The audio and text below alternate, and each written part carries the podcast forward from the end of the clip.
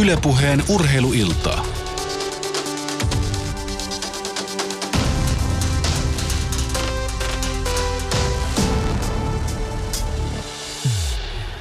Nyt loikataankin sitten huippuurheilumaailmasta hiukan toiseen maailmaan, eli pohdiskellaan, kenen tulisi saada lapset liikkeelle, millä resursseilla. pohditaan vähän sitä, että onko urheiluseuratoiminnan perusta ehkä ymmärretty väärin ja mitä kenenkin oikeastaan tulisi asian hyväksi tehdä. Miksi lapset juhlapuheissa liikkuu, mutta arjessa välttämättä ei ja omistaako joku lasten liikunnan. Ehkä siihen voidaan sitten vielä pohtia sitä, että onko meidän kaikki liikuntatilat aktiivisesti käytössä. Kuitenkin jokaisessa suomalaisessa koulussa jonkinlaiset liikuntatilat on ja, ja miksi ovet ainakin jossain vaiheessa oli kiinni silloin, kun lapsilla oli lomat ja aikaa tehdä asioita, mutta se nyt on toinen asia eikä lähdetä syyllistämään ketään. Studiossa meillä keskustelemassa ovat Helsingin kaupungin liikuntavirastosta liikunnan suunnittelija Tytti Soini. Tervetuloa. Kiitos. Sekä liikkuvan koulun ohjelmajohtaja Antti Blum. Mukava, että olet paikalla Antti. Kiitoksia Jouko, mielellään tulin. Tota, mitä te nyt oikein teette? Tytti, mitä teet liikuntavirastossa? Liikutat parhaasi mukaan niin paljon kuin voit, niinkö? No niin, tietysti mun tehtävä on pyrkiä tätä helpottamaan helsinkiläisten lasten liikunnan harrastamista, jos näin niin kuin lyhyesti ytimekkäästi yritän sitä muotoilla.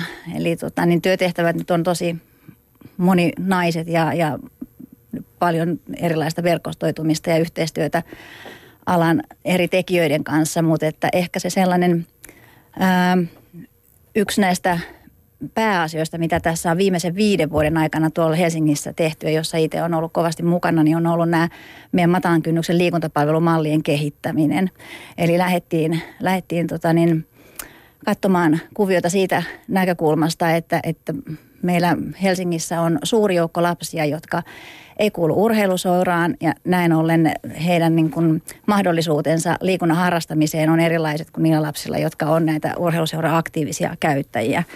Ja sitten tästä näkökulmasta niin lähdettiin miettimään, että miten, miten mahdollistaa, miten tehdä sellainen palvelumalli, joka tavoittaisi helposti, olisi helposti saatavilla. Ei tarvitsisi kovin suurta paksua rahapussia eikä tuota, niin tätä tämmöistä iltakuljetusrallia. Että et lähdettiin hyödyntämään tätä koulu, koulujen olemassa olevia liikuntasaleja ja sitä koulujen iltapäiväaikaa ja siihen sitten rakentamaan Easy toiminta alakouluikäisille, Fun Action-toimintaa yläkouluikäisille vähän erilaisilla malleilla. No kysytään sama kysymys Antilta, vaikka liikkuva koulu tietysti on jo saavuttanut tämmöisen tietyn lailla, joka majesteettilisen aseman, kun taitaa jo hallitusohjelmassakin olla se, että halutaan lapset liikkeelle ja koulu on siinä ytimessä. Mutta mitä liikkuva kouluohjelmassa pyritään nimenomaan saamaan aikaa muuta kuin lapset liikkeelle? Joo, kiitos Jouko olikin juuri sanomassa, että lyhyesti meidän tehtävänä olisi, olisi tosiaan saada kaikki Suomen perusopetusikäiset lapset liikkumaan terveytensä kannalta riittävästi ja sen pisemmälle se minun perustelu ei menisi, mutta, mutta todellakin nyt tota, liikkuva kouluohjelma on valittu hallituksen yhden kärkihankkeen toimenpiteeksi osaamisen kärkihankkeessa ja, ja siinä tavoitteena on se vähintään tunti liikuntaa päivässä kaikilla lapsilla ja sen lisäksi sitten tietysti levittää liikkuva kouluohjelma käsi, valtakunnallisesti käsittämään kaikki Suomen perusopetuksen koulut, että, että opettajien koulun henkilökunnan sitouttamista laajassa mielessä kaikki Suomen koulut mukaan ja sitten niitä käytäntöjen tehostamista siellä koulupäivän sisällä, jotta oppilaille saataisiin se tunti fyysistä aktiivisuutta koko päivän aikana, josta tietysti koulu pystyisi sitten ehkä kattamaan aika ison osan. Voisiko Antti Blum tämä terveytensä kannalta riittävästi, niin voisiko se olla semmoinen niin kuin tavallaan suotuisa sivuseuraus, joka syntyy siitä, että on pahuksen hauska tehdä asioita ja kivaa ja että, että se sporttaaminen on niin kuin, leikkimistä ja muuta, joka tuottaa sen eikä toisinpäin. No nimenomaan, että, että ei, ei, ei toivota, että lapset hampaatirvessä täyttävät suosituksia, vaan, vaan pikemminkin näin uskotaan, että siellä opetuksen lomassa muuttamalla niitä koulun käytäntöjä, niin saadaan aikaan aktiivisempia ja viihtyisempiä koulupäiviä kaikin puolin ja tutkimustuloksien mukaan sitten jopa parempaa oppimista. Niin, varmaan kun me ollaan täällä näitä liikuntauskovaisia, niin meidän on tietysti helppo nähdä, nähdä nämä asiat aika selkeästi ja tiedetään, tiedetään nämä vaikutukset, eikä tämä ole mikään vitsi tämä tavallaan niin kuin opetustulosten tai oppimistulosten, siitä on selkeää tieteellistä näyttöä, mutta, mutta miksi tämä on näin tolkuttoman vaikeaa? Kaikki lapset tykkää präijätä, kaikki lapset tykkää, tykkää riehua, leikkiä, pelata, kilpailla. Miksi me ollaan tilanteessa, jossa me pitää niin kuin rukoilla, että hei, että miten me saataisiin teidät tunniksi liikkeelle? Voi että, ei ole mikään ihan yksinkertainen kysymys ja mä uskon, että siinä on niin monia tekijöitä, jotka tänä päivänä niin kuin on tehnyt siitä ehkä jollain tavalla vaikeaa. Toisille lapsillehan se ei ole ollenkaan vaikeaa. Osa hoitaa sen kyllä niin kuin luontaisesti, mutta tota niin, äh, meillä on aika, aika tota niin tällainen kehittynyt turvakulttuuri olemassa. Tällä hetkellä se on muuttunut aika paljon tässä viime vuosien aikana ajatellaan, että, että lasten on vaarallista liikkua tuolla omalla ajallaan. Ei haluta ehkä kovin pitkälle mennä siitä, niistä omista ympäri, ympäristöistä, eli pitäisi olla niin kuin hyvinkin siinä lähellä kaikki mahdollisuudet, ei vaarallisia tienylityksiä eikä, eikä muuta sellaista. Sitten tietysti varmaan jossain määrin aina nostetaan esiin se, että mikä siinä nyt on niin kuin todellisuus, niin on se, että, että tota, niin liikuntapaikat on kovasti jaettu urheiluseurojen käyttöön ja sitten sinne ikään kuin pääseminen, jos et kuulu johonkin urheiluseuran ryhmään, niin, niin voi olla vaikeaa, että et ne sulla ei ole pääsylippua ikään kuin suorituspaikoille. Tokikin tietysti lähiliikuntapaikat ja kaikki muut niin kuin käytännöt on, niiden avulla on pyritty niin kuin purkamaan tätä, tätä ongelmaa, mutta et, tota, se, on, se on niin iso ja moni, monipuolinen kysymys. Me varmaan sitä tässä pureskellaan pikkuhiljaa tämän illan aikana, mutta et, tota, niin, ähm, ehkä, ehkä mä sanoisin, että, että pitää tehdä se mahdollisimman helpoksi ja, ja tuoda se siihen lapsen arkeen lähelle se mahdollisuus, niin, niin kyllä se niin kuin sitä kautta lähtisi kaikkein parhaalla tavalla muuttumaan positiiviseen suuntaan tämä pulma. Ensimmäisen kerran päätin pikkusen provosoitua ja kysyä Antilta sitä, että jos kerran on äärimmäisen helppo ilmoittaa, että kouluviikossa on, on neljä tuntia matematiikkaa ja kouluviikossa on kolme tuntia ruotsin opiskelua ja kaksi tuntia historiaa, niin mikä ihme siinä on, että kouluviikkoon eh, ei saada tai koulupäivään ei saada tota, tuntia erityyppistä tekemistä, joka on fyysisesti aktiivista. Eikö se nyt luulisi olla ihan yhtä yksinkertainen asia opetussuunnitelmaa? Niin, no itse asiassa tämä, mitä äsken luettelitte, että mainittujen oppiaineiden osalta, niin ei se niidenkään kohdalla kovin yksinkertaista ole. Että kyllähän siinä Suomen hallitus ja kaikki asiantuntijatahot, korkeimmat asiantuntijatahot Suomessa yleensä kerran noin kymmenessä vuodessa pohtii muutaman vuoden yleensä sitä, että minkälainen tuntijako meillä sitten onkaan. Ja se on itse asiassa aika vaikean poliittisen väännön taustalla ja takana, että, että se on aika raskas prosessi ja siinä, siinä prosessissa liikuntatunteja ei ehkä ole katsottu tai on katsottu sillä painoarvolla, millä ne tänä päivänä on, että, että siihen nähden sitä yhtä tuntia liikuntaa vaikka ihan oppiaineena jokaisessa koulupäivässä ei ole, ei ole saatu aikaa. Ja, ja toisaalta se on myös kustannuskysymys, että sitten pitäisi kouluttaa aika paljon lisää liikunnan aineopettajia. Ja, ja tämmöisessä länsimaisessa hyvinvointiyhteiskunnassa kaikki tämä maksaa ja maksaa paljon sitten, että et tota, tylsää keskustelua provosoivaan kysymykseen, niin se on vaikeita, nämä on vaikeita asioita. Että, mutta sitten taas tämmöisen liikkuva koulutoimintamalli kautta, jossa sitä ajatellaan uudella tavalla sitä opetusta, hyödynnetään välitunteja, muutetaan ehkä sitä koulupäivän rakennetta niin, että saadaan pidempiä taukoja, hyödynnetään aamupäiviä, hyödyntää iltapäiviä, mielellään jopa koulumatkoja, niin sitten se muuttuukin jo vähän helpommaksi, eikä ehkä ihan niin tarkkaa säädellyksi, jossa tota, ne toimintaratkaisumallit on sitten erilaisia. Onko meillä nyt käynyt sillä lailla Suomessa, että meillä on niin kuin jollakin tavalla mennyt nämä kuka mitäkin kenen kanssa tekee asetelmat sekaisin. Siis sillä lailla, että, että pitäisikö meidän nyt ihan oikeasti miettiä, että mikä oikeasti on seurojen tehtävä täällä, mikä, mikä kuuluu koululle, mikä kuuluu kaiken kaikkiaan kunnalle, mikä valtiolle. Kaiken perusyksikköhän on tietysti perhe ja, ja voi varmaan sanoa, että, että noin ainakin puolet perheistä, niin asiat on hyvässä mallissa ja, ja se pystyy tarjoamaan lapselle semmoisen mahdollisuuden, että sitä liikettä syntyy.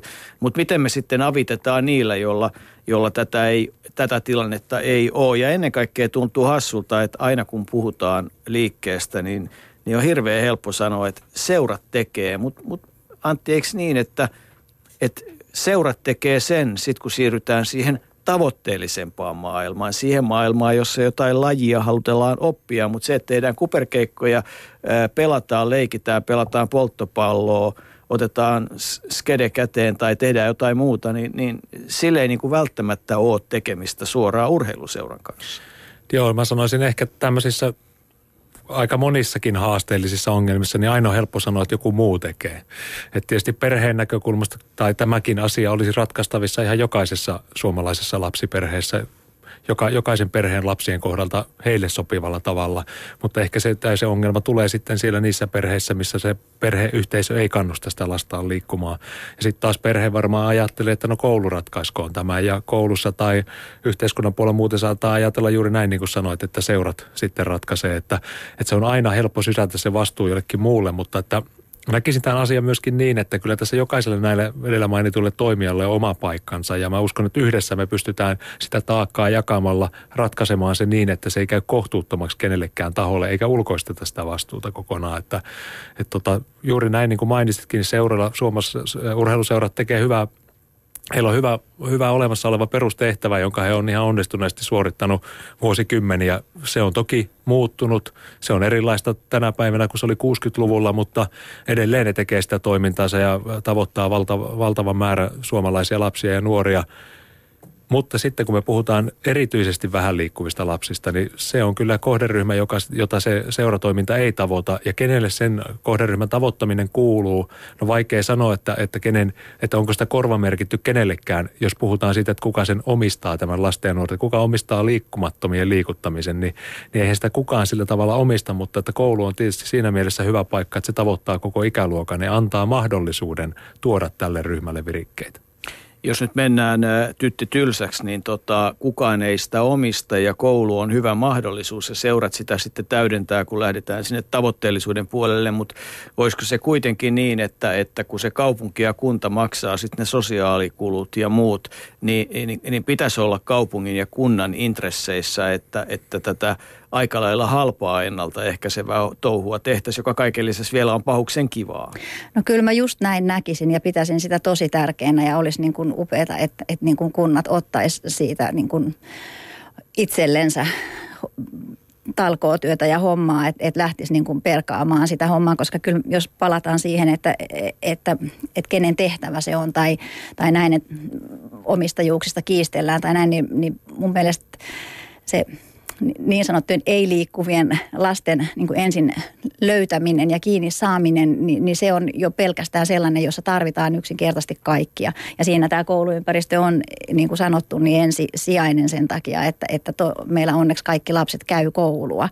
Mutta sitten se varmaan juurikin vaatii tietynlaisia tämmöisiä ehkä uudenlaisia palvelumalleja tai sitten semmoisia niin palveluketjuja, että me nimenomaan tavoitetaan se, se kohderyhmä, joka me halutaan tavoittaa. Et, et se, se ei ole niin yksinkertaista, kun meillä on olemassa jo urheiluseura-organisaatiot ja järjestelmät sitä varten, niin se toimii omalla painollansa, mutta että tälle kohderyhmälle ja tälle kentälle, josta nyt puhutaan, niin meillä ikään kuin puuttuu vielä vastaavat organisaatiot tai järjestelmät ja, ja siksi sen takia me ehkä tunnetaan avuttomuutta ajoittain tämän asian suhteen.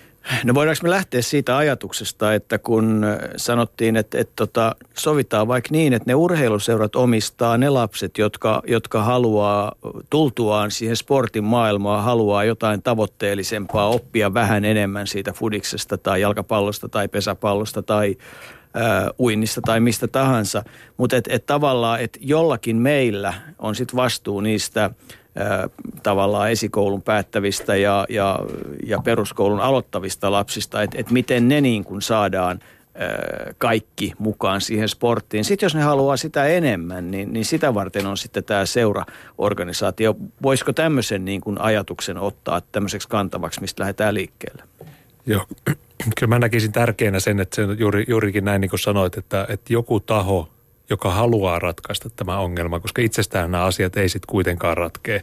Ja silleen, että jos me ajatellaan, että me tehdään kaikki tämä yhdessä, niin sitten saattaa käydä niin, että ei kukaan kuitenkaan tee. Et siinä mielessä tietysti, okei, okay, tietenkin olen jäävistä sanomaan tässä kohtaa, kun liikkuva koulu on hallitukselta saanut tämmöisen mandaatin, että meillä on tehtävä edistää tätä voimakkaasti nimenomaan juuri tätä asiaa, mutta et, et, et, ja tietysti nyt tarko, tämä ei tarkoita sitä, että me tai meidän, minä tai meidän organisaatio, vaan sitten mennään sinne kuntaan ja koulutasolle, että se koulu, kunta ja koulu siellä on ratkaisemassa sitä, mutta että on vastuutettu, että tällä taholla on näillä toimintamalleilla he on viemässä tätä asiaa eteenpäin ja sitten sinne voi tulla niitä kumppanuuksia niin kuin vaikka seurojen puolelta. Pitäisikö tämä nyt, saako tämän ymmärtää niin, että kun hallitusohjelmaan on kirjattu, että kun nämä naperot kouluun menee, niin me halutaan, että niillä on tuntipäivässä erilaista aktiviteettia tavalla jos toisella organisoituna. Ja valtio on nyt ottanut tietyllä tavalla siitä kopin ja se resurssoi sitten tämän asian. Seurat resurssoikoot sitten mitä haluaa, jos kunta katsoo, että se seuratoiminta tai joku taho täyttää, on niin arvokasta, että sitä kannattaa vielä erikseen tukea, niin, niin sitten on olemassa tukipolitiikka. Että tavallaan niin kuin, että se lähtee jostakin sieltä se seuratoiminta siitä yhdistystoiminnasta. Me tehdään sitä toimintaa, joka meidän kannalta on, me ollaan valittu, että me halutaan sitä tehdä. Se on eettisesti tietynlaista. Me noudatetaan yhteiskunnan ja lajin sääntöjä ja, ja kehitytään siinä. Jos joku sitä tukee erilaisin muodoin, niin se on ihan ok. Onko tämä semmoinen, mistä voidaan lähteä? No mikä ettei, siinä on ihan hyvä, hyvä pohja, että tietysti itse sitten kun siellä tässä niin kuin näitä kaupungin palveluita pyritään niin kuin mahdollisimman hyväksi trimmaamaan ja kehittämään, niin, niin se mistä meillä on koko aika huutava tarve, niin on sitten niistä käsistä ja käsipareista ja tekijöistä, että et sillä tavalla niin, niin mäkin joudun kyllä valitettavasti sinne seurojen puoleen niitä kumppanuuksia solmimaan ja käymään keskusteluja, että, että kuinka paljon tuosta esimerkiksi vaikka Helsingin seurakentästä löytyy sellaista urheiluseuraväkeä, joka näkee tämän asian yhtä tärkeäksi, jakaa tämän, tämän ajatuksen meidän kanssa, jakaa meidän niin kuin huolen siitä, että, että pitää saada lapset liikkeelle. Ne on meille äärimmäisen tärkeitä kumppaneita, sit kun me yritetään tehdä konkreettisia tekoja. Mutta sehän on myös niin kuin sen seuran kannalta semmoinen resurssikysymys. Eli silloin resurssoidaan osa jonkun ihmisen työaikaa, joka mahdollistaa muuta toimintaa. Mutta otetaan mukaan keskusteluun äh, äh, lisää arvovaltaa ja voimaa. Eli tota, Kati Lehtonen, tutkija, itse asiassa olet tutkinut aika paljonkin erilaisia asioita, mutta tällä hetkellä kai pääpesä taitaa olla liikunnan likesillä. Tota, jos Kati olet, niin kuin oletan ehkä, kuunnellut meidän alkua, niin otappa kiinni. Mitä mietteitä sulle tulee? Kiitos Jouko ja kiitos, että pääsin mukaan lähetykseen. Kyllä olen päässyt kuuntelemaan alusta asti ja kovasti tunnutta olevan yksimielisiä siellä siitä, että mikä meillä on ongelma ydin ja miten sitä ehkä, ehkä pitäisi ratkaista. Että – että tuota, vaikea tietysti sanoa vastaan oikein mihinkään asiaan. Ja tietysti ei aina tarvitse vastaan sanoakaan, että ehkä näihin resurssikysymyksiin sitten, mitä, mihin Jouko tässä lopussa, lopussa pääsit, että tietysti ni, niissä varmaan on paljon tekemistä ja, ja varmaan kannattaa miettiä, että jos tavoitteena on sen, sen äh, lapsi- ja nuorisojoukon kiinni saaminen, joka terveytensä kanssa, tai kannalta liian vähän liikkuun, että miten sitä resurssiohjausta voisi kunta- tai valtiotasolla sitten siihen kohdentaa. No miten sitä voisi kohdentaa? Mitä sanovat tutkimukset? Si. No tutkimus, tutkimuksia valitettavasti siitä asiasta on liian vähän tai seurantatietoa olemassa, jos puhutaan ihan perus, perustilastoista. Mutta tietysti jos nyt ajatellaan puhtaasti urheiluseuroja, että mm, onko vähän yli puolet toimivista noin yhdeksästä tässä on 90 000 seuraa tällä hetkellä lajiliitoilla on rekistereissä ja sitten läheskään niin moni ei varmaan ole niistä toimiva. Arviolta 6 000 saa kuntien kautta tällä hetkellä jonkinnäköistä perustoiminta-avustusta, että kyllähän seurat koko lailla oman onnensa nojassa on yksittäisten hankerahoitusten nojassa ja, ja tuota, isät ja äidithän sen homman maksaa. Et sillä tavalla mä myös mietin, että isät ja äidit voi päättää, minkälaista se toiminta on. Tietysti yksityiseltä sektorilta tulee jonkun verran. Että tavallaan tämmöisten isojen liikuntapoliittisten tavoitteiden lataaminen kolmannelle sektorille, tässä niin kuin tarkoitan urheiluseuroja, on mun mielestä vähän kohtuutonta, että kyllähän sen täytyy lähteä sieltä, niin kuin tekin alussa puhuitte, että mikä se seurojen oma oma niin kuin, tavoite ja tarkoitus on. Ja sitten jos joku haluaa lähteä erityisesti tekee kerhotoimintaa tai matalan kynnyksen liikuntaa, niin tota, siihenhän on ka- kaiken näköistä kerhorahatukea ja muuta sitten saatavilla. Mutta se on myös niin kuin ohjaajaresurssikysymys, että sittenhän se hyvin monessa seurassa tarkoittaa palkattuja työntekijöitä ynnä muuta. työnantajan velvoitteiden huomioimista urheiluseuroissa ja siihen ei kaikki seurat tietenkään kykene eikä tarvitse kyetä myöskään. Eli puhelimessa on tutkija Kati Lehtonen Likesiltä ja studiossa täällä ovat liikunnansuunnittelija Tytti Soini Helsingin liikuntavirastosta ja Liikkuva kouluohjelman ohjelmajohtaja Antti Blum. Ja Antti, haluat jatkaa Katin kanssa? Joo, Katille esittäisin kysymyksen toisaalta myöskin siksi, että, ja varmasti puhelu myös oli osoitettu Katille siksi, että saadaan tämä yksimielisyys tästä rikki, että tota, saadaan myös sitä toista näkökulmaa. Mutta nyt sanoisin, tiedän, että Kati on pitkään tutkinut järjestötoimintaa Suomessa ja lasten ja nuortenkin liikuntaa. Mennäänkö vuoteen 2005 tai jopa neljä asti, mistä lähtien Katin, Katin tutkimustausta riittää, niin, niin, niin kysyisin sulta, että miten sä näet, että valtio on tässä niin kuin tätä järjestötoimintaa ohjannut varmaan me ollaan sun kanssa samaa mieltä siitä, että se on ohjannut tähän liikkumattomien liikuttamisen suuntaan jo siellä sieltä 2000-luvun alkupuolelta, jos ei jopa ehkä aikaisemminkin, mutta että, että miten sä näet se, että miten se tukipolitiikka on ohjattu ja miten se on onnistunut? No tietysti se on ollut vähän äh, tavallaan pakkokin ohjata, että kun havahduttiin varmaan 90-luvulla suurin piirtein siihen ja tuli, tuli terveysliikunnat ja kaikki nämä isot, isot linjaukset ja, ja tuota, sitten alettiin tehdä strategioita valtiojohtoisesti siihen. Ja sitten se tietenkin ui silloin 90-luvulla jo näihin valtakunnallisiin järjestöihin tulosohjauksen kautta, mutta seuroihinhan tämä ei tietysti paikallisesti ikinä uinut. Se sama ajattelu, että meillä olisi huippurheilua, lasten ja nuorten liikuntaa ja terveysliikuntaa. Ja tietysti nyt sitten 2010-luvulle kun tultiin, niin olin itsekin tekemässä mukana selvitystä, että liittotasollahan se ei tietenkään resurssitkaan jakautunut näin, eli tavallaan se liikkumattomien osuus siellä niin kuin valtakunnallisten järjestöjen resursseissa ei ollut niin iso kuin olisi pitänyt olla, ja tietysti ei toimintakaan. Että eihän se niin kuin, tämä terveysliikunta ja nyt tässä kontekstissa, jos ajatellaan matalan kynnyksen toiminta lapsille ja nuorille, niin eihän se ole tulta iskenyt sillä tavalla kuin olisi toivottu kansalaisjärjestökentässä, ei valtakunnallisesti eikä paikallisestikaan niin voimakkaasti. Mutta tota, et sillä tavalla voisi ajatella, että, että se ohjauspolitiikka ei ole niinkään onnistunut. Ja sitten tietysti sitä on yritetty tukkia näillä kaiken maailman pienillä hankerahoituksilla ja tuhatlappusilla ja sittenhän se pirstaloituu entistä enemmän. Et kyllä mä näkisin, että semmoinen iso ongelma on, on että meidän nämä kokonaisrahoitukset on, on jollain tavalla niin äärettömän hajautuneita ja meiltä puuttuu semmoinen mm, edelleen kuitenkin isot strategiset tavoitteet tästä niin tukipolitiikasta kuin toiminnallisestakin politiikasta kokonaan valtakunnallisesti.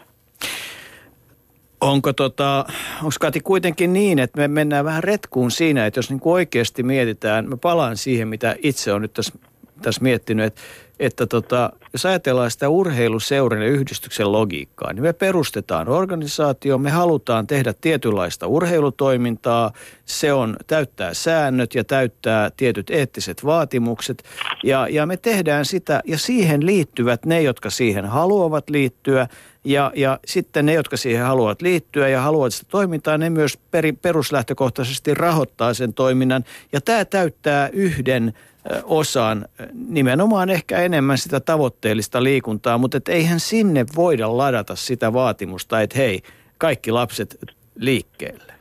Se, se, niin se logiikka joo. menee kääntyy väärinpäin.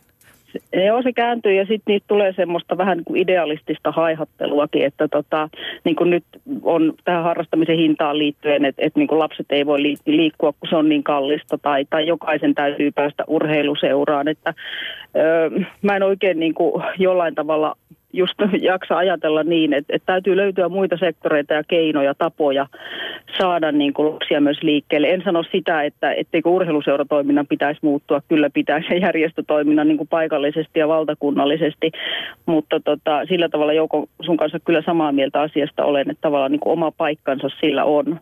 Ehkä tuohon Antin kysymykseen sen verran palaa vielä, kun muistikin palailee pätkittäin, että tavallaan yksi semmoinen iso linja, minkä itse näen, että on näistä rooleista, että, että mitä itse olen miettinyt paljon, että mikä tämä niin kuin valtion rooli on tässä niin kuin liikunnassa tällä hetkellä se rahoittaa sitä jonkun verran, mutta ja sitten se toteuttaa just tätä matalan kynnyksen liikuntaa tai liikkumattomien liikku, liikuttamista ohjelmien kautta ja, ja sitten suoraan ministeriöstä hankerahoitusten kautta, joka menee järjestöille tai, tai ohjelmille tai näin. Että mutta mulle ei oikein tullut niin valaistusta sitten siitä, että kantaako valtio vastuu myös näistä toimenpiteistä, että se on niin semmoinen aika iso kysymys, vai onko vastuu sitten niin aina näillä rahan saajilla, ja sitten tietysti jos näyttää, että tuloksia ei tule, niin mitä se rahan antaja tekee sitten sen jälkeen, että jatkaako se sen tuloksettoman toiminnan tukemista vai tekeekö se jotain muuta liikkeitä. Että minun mielestä tämä on semmoinen tärkeä kysymys, että, että pitäisi tehdä korjausliikkeitäkin myös, jos nähdään, että niin kuin nykysysteemillä ei tule tuloksia tai ihmisiä ei saada liikkumaan enemmän tai joku hankerahoitus ei toimi riittävän hyvin. Otetaan kuntanäkökulmaa väliin. Joo, no mä mietin kovasti tätä tämmöistä niin kuin kunnan ja, ja sitten järjestön niin kuin hedelmällistä niin kuin molempien tavallaan niin kuin tavoitteita palvelevaa niin kuin yhteistyötä, koska se on ollut se, nyt se ratkaisu, miten me niin kuin Helsingissä on lähdetty liikkeelle, koska fakta on se, että, että tota niin, rahaa on kuitenkin vähän ja, ja niin kuin semmoista, niin kuin mä sanoin äsken jo, että niitä tekijöitä meiltä uupuu. Et, et kun me liikutetaan lapsia, niin me tarvitaan ihan väkisin niitä aikuisia, jotka on siellä mukana tässä hommassa. Ja tota niin, Helsingissä me ollaan nyt sitten niin kunnan omalla rahalla, eli tämä raha ei ole tullut missään vaiheessa, niin kuin, ei opetus- ja kulttuuriministeriöstä eikä avista, vaan että niin kuin kunnan omasta, omasta pussista niin kuin tämmöistä hyvinvointi lähtökohdista käsin rahaa, jonka avulla me on voitu seurojen kanssa tehdä sellaista yhteistyötä, joka seurojen niin halutessaan on ehkä niin kuin tuonut sinne seuraan ikään kuin tietysti lisää työtä. Ja sitä kautta, kun on tullut lisää työtä, niin yhdistel, tämmöinen yhdistelmä on päässyt syntymään, että, että siellä syntyy niin kuin työpaikkoja. Että sama urheiluseuran coachi, joka on ehkä siihen asti otona tai jotenkin niin kuin puolipäiväisenä valmentanut tiettyjä lapsiryhmiä iltapainotteisesti, niin on sitten täytetty se, se iltapäiväaika ikään kuin tällä tällaisella matalan kynnyksen tekemisellä, jolloin tota, niin on sitten tämmöistä kaikille lapsille suunnattua pikkusen vapaamman muotoisella sapluunalla tuotettua niin kuin iloista liikuntaa, jos nyt niin voi sanoa. Ja tota, tätä me on nyt tehty sellaisen reilun viisi vuotta ja, ja tota, mun mielestä me niin kuin liikuntavirasto ja sitten näiden helsinkiläisten seurojen kanssa varmaan semmoinen reilu 40 on tässä pyörinyt mukana, niin, niin musta tuntuu, että me on opetettu niin kuin toinen toisiamme kovinkin paljon ja opittu hirveän hyödyllisiä asioita ja, ja tota, niin moni on jopa innostunut siitä niin, että on ihan oma-aloitteisesti niin kuin nähnyt sen, että haluaa siellä omassa seura-arjessaankin mahdollistaa liikuntaa entistä useammalle tekisi mielitytti kysyä sulta ja saat miettiä hetken aikaa, mutta where's the beef? Eli onko syntynyt ihan oikeasti niitä niit hikisiä tunteja, niitä iloisia nauruja tunteja vai, vai tota, onko syntynyt vain erilaisia mm, paperilla olevia ryhmiä? Siis on syntynyt oikeasti, sanotaan näin, että semmoinen reilu 2500 lasta Helsingissä liikkuu meidän Easysport-toiminnan merkeissä pelkästään viikoittain. Sitten on tietysti kaikki tämmöiset niin kuin tapahtumat, loma-ajat, loma-aikojen leirit sun muut siihen, siihen päälle. Ja tota, niin 140 ryhmää eri puolilla Helsinkiä joka viikko. Antti. Joo, oikeastaan Katia, Katilta kysyisin ja oikeastaan nyt sitten Tytiltäkin tähän Tytin edelliseen vastaukseen liittyen ja tietäen vähän Helsingin toiminnan taustoja, että että allekirjoitan kyllä sen, mitä Kati sanoi aikaisemmin, että liikuntapolitiikassa on niin kuin, tai että uskalletaanko myöntää, että kuka ottaa vastuun siitä, jos suunta on ollut väärä ja, ja tämän tyyppistä, mutta että ehkä tämä keskustelu menee sen omistajuuden kautta, kun me mietitään, että kenen on tehtävä, kenen on vastuu. Parhaimmillaan se on niin, että se on jaettu vastuu, se on kaikilla. niin kuin Tyttikin kuvasi, että kuinka seurat on heille tärkeä kumppani ja sieltä tulee niitä käsipareja tekemään sitä toimintaa, vetämään niitä ryhmiä sinne kouluille. Niin tytille oikeastaan kysyisin siitä, koska mulla on se ymmärrys, että tekin olette kuitenkin oppinut siinä seurayhteistyössä, että sulla on jatkumo siitä, että jos sä pystyt vähän sanoa, kun sä oot varmaan tehnyt sen suunnanmuutoksen sitten siellä Helsingin kaupungin sisällä, että on ollut yhteistyömalleja, jotka ei ole toiminut ja sitten on löytynyt se yhteistyökuvio, joka toimii ja Katille vastaavasti sitten valtakunnan tasolla valtakunnallisen liikuntapolitiikan tasolla, että ymmärtääkseni Kati, Katikin muistaa tai ehkä voi jo reflektoida minua paremmin sen, että, että lasten ja nuorten liikuttamista lasten ja nuorten liikuntaohjelmien kautta opetus- ja kulttuuriministeri on tehnyt aikaisempina vuosina ja jonkinnäköinen suunnanmuutos on jossain kohtaa tehty, tai tiedän sen nyt ainakin, että siinä kohtaa, kun päätettiin perustaa liikkuva kouluohjelma, että se oli aikaisemmin toteutettiin lasten ja nuorten liikuntaohjelmaa, ja sitten ehkä liikkuva kouluohjelma tuli korvaamaan sitä, mutta et osaako Kati selittää, että mitkä syyt tai painopisteen muutokset siellä oli taustalla? Kati. No tota, jo liikkuva kouluohjelma, anteeksi, siis lastenruuden liikuntaohjelma oli tosiaan 1990 lopusta alkoi ja kesti sinne 2010-luvun taitteeseen taisi olla ja sehän oli ministeriön rahoittamaa ja hyvin pitkälle sitten Nuoren Suomen toteuttamaa ja Nuoren Suomen strategia, joka oli siis lasten ja nuorten tämmöinen toimiala, palvelujärjestö muille liikuntajärjestöille. Ja, ja se oli tietysti hyvin vahvasti Nuoren Suomen näköistä ja, ja sitten sehän oli sitä hankkeistumisen kulta-aikaa kaiken kaikkiaan, että oli iltapäiväkerhohankkeita, ihan hyviä juttuja, itse asiassa samoja, mitä nytkin tehdään, eli yritettiin saada lapsia liikkumaan iltapäivisin. Ja sitten oli nämä seuratoiminnan kehittämistuet, jaettiin silloin Nuoren Suomen kautta, että samoja elementtejä mutta sitten, että saatiinko sieltä kovin paljon isoa aikaisiksi, niin se on sitten eri juttu ja mitä sieltä on jäänyt elämään. Muistan itse olin arvioimassa näitä löydän liikuntakerhoja, jotka olivat monipuolisia, monilajikerhoja, että tietysti sitä samaa levyähän tässä on niin kuin jauhettu, mutta että onko liikkuva kouluohjelma nyt sitten erilainen jalusta ja tavallaan sitten samat vanhat asiat jollain hyvällä tavalla löytyy nyt uudestaan. Että voihan olla siitäkin kysymys myös. myös mutta sitten tietysti kyllä liikuntaohjelma omalla tavallaan varmaan liittyy myös tähän niin kuin järjestökentän isoon, isoon murrokseen, joka nyt tarkoittaa sitä, että Nuori Suomi on lakkautettu ja meillä on valo olympiakomitea tällä hetkellä. Että siinä on myös tämmöisiä, niin kuin, siinä on aika paljon eri sävyjä myös sitten niin kuin poliittisella tasolla näissä ohjelmissa. Aina välillä tuntuu siltä, että, että suomen kielestä pitäisi niin kuin sana hanke tota, hävittää. Että joko joku asia on semmoista, mitä kannattaa tehdä ja sitä tehdään ja jos ei se toimi, niin se lopetetaan. Mutta hanke, joka syö tietyn määrän resursseja, todetaan, todetaan sen jälkeen jotakin, niin se on vaarallinen. Mutta tytti jatka. Niin, mistähän mä nyt oikein kiinni ottaisin. Tota, niin ainakin Antti viittasi tuossa näihin oppimiskokemuksiin ja siihen, niin mä ehkä tota, vaikka nyt siitä vähän hyppään ehkä toisenlaiseen asiayhteyteen, mutta että ajattelen, että mun mielestä – se, mikä on ollut niin kuin hienoa, no niin liikkuvassa koulussa, kun se Kati viittasi siihen, että liikkuva koulu jalustana, siellä on se tota niin, koulumaailma, opettajat ja se pedagoginen maailma, sitten meidän urheiluseuratoimijat ja sitten liikuntavirasto siinä niin kuin mukana, miten me on niin kuin Helsingissä tätä toteutettu, niin, niin se, että, että tota, on se sitten ollut hanke tai ohjelma tai pitempään jatkunut tällainen yhteistyö niin se vuoropuhelu on johtanut siihen, että ryhdytään niin kuin enemmän ja enemmän niin kuin näkemään toisia ja ymmärtämään toisia ja sitä tulokulmaa, että mikä on niin kuin kenellekin toimijalle tärkeää. Ja tota, se, että kun edetään ikään kuin sillä tavalla, että kukin saa tuoda sen itsellensä tärkeän asian siihen, niin silloin mun mielestä niin kuin syntyy sellaista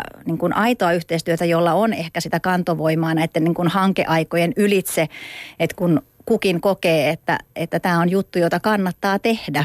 Et ainakin niin kun itse kun on näiden se urheiluseurojen kanssa tässä tehnyt, niin, niin minusta on ollut äärimmäisen tärkeää, että – että vaikka me ollaan niin kuin koordinoimassa järjestämässä sitä koko, koko niin kuin palvelukokonaisuutta, niin, niin seurat on niin kuin itse niitä, jotka on määritellyt, että mitä ne haluaa sen, sen ajan siellä paikan päällä salissa lasten kanssa tehdä. Että sitä ei tule kukaan niin kuin ulkopuolelta säätelemään eikä määräämään. Silloin se voi olla sitä seuran omaa lajia, jossa ne on erinomaisen hyviä, joita ne haluavat edistää. Tai sitten voi olla, että he ovat itse nähneet, että hekin haluavat olla tekemässä tämmöistä niin kuin monipuolista niin kuin perusliikuntataitoja kehittävää toimintaa. Mutta eikö tässä nyt just tulla sille, sille tavallaan tasolle, että, että nyt Helsingin kaupungin liikuntavirasto näkee, että, että tämä seura kumppanina tekee sen tyyppistä toimintaa, jota meidän kannattaa ikään kuin tukea, johon kannattaa lähteä mukaan, eikä niin, että kun se ongelma on kai ollut siinä, että seura hoitaa. Eli kerrotaan seuralle, että te liikutatte lapset ja piste, ja se ei niin kuin mitenkään istu tähän maailmaan, koska seura lähtee, yhdistystoiminta lähtee niin, kuin niin eri lähtökohdasta. Antti.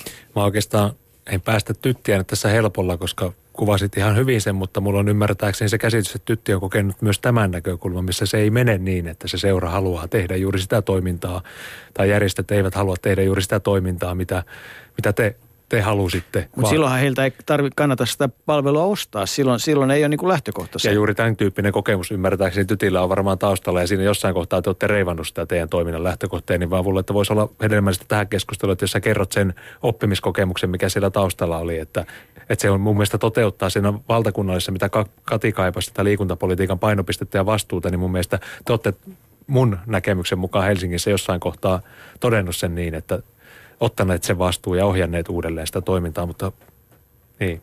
Niin, no oikeastaan varmaan niin kuin melko lailla alusta asti. Mehän lähdettiin liikkeelle sillä tavalla, että me lähetettiin 350 kirjettä helsinkiläisille urheiluseuroille.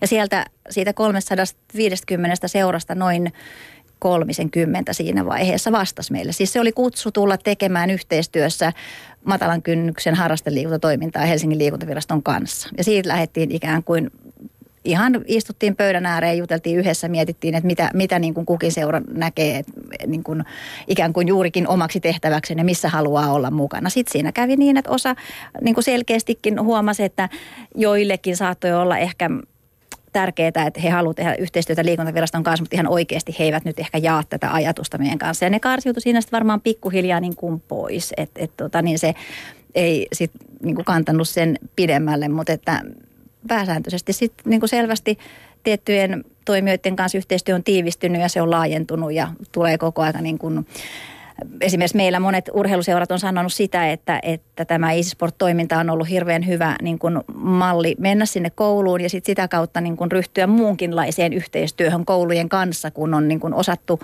mennä kouluun ei ehkä ihan niin kärkevästi se oma laji edellä kuin ehkä joskus aiemmin. Että nämä on näitä tämmöisiä oppimiskokemuksia niin kuin puolin ja toisin, että miten puhutaan niin kuin sen toisen toimijan kanssa näistä asioista. Nyt on semmoinen tunne, että Kati, meillä varmasti puhuttavaa riittäisi loppuillaksi, mutta mulla on semmoinen tunne, että hyödyllistä olisi, jos menisit liikuttamaan itseäsi ja lapsia tällä hetkellä ja tota, jatketaan keskustelua sopivassa tilanteessa. Jos haluat jonkun lopean loppukommentin sanoa, niin sano muussa tapauksessa päästään sut menemään. Kiitos, sanon, sanon aina kun on mahdollista. Ehkä tähän tartun vielä, mitä Tytti aikaisemmin puhuit tästä kestävä, tai niin kuin rahoituksesta, että, että se on ikään kuin kaupungin budjetissa, ja näinhän se pitää olla.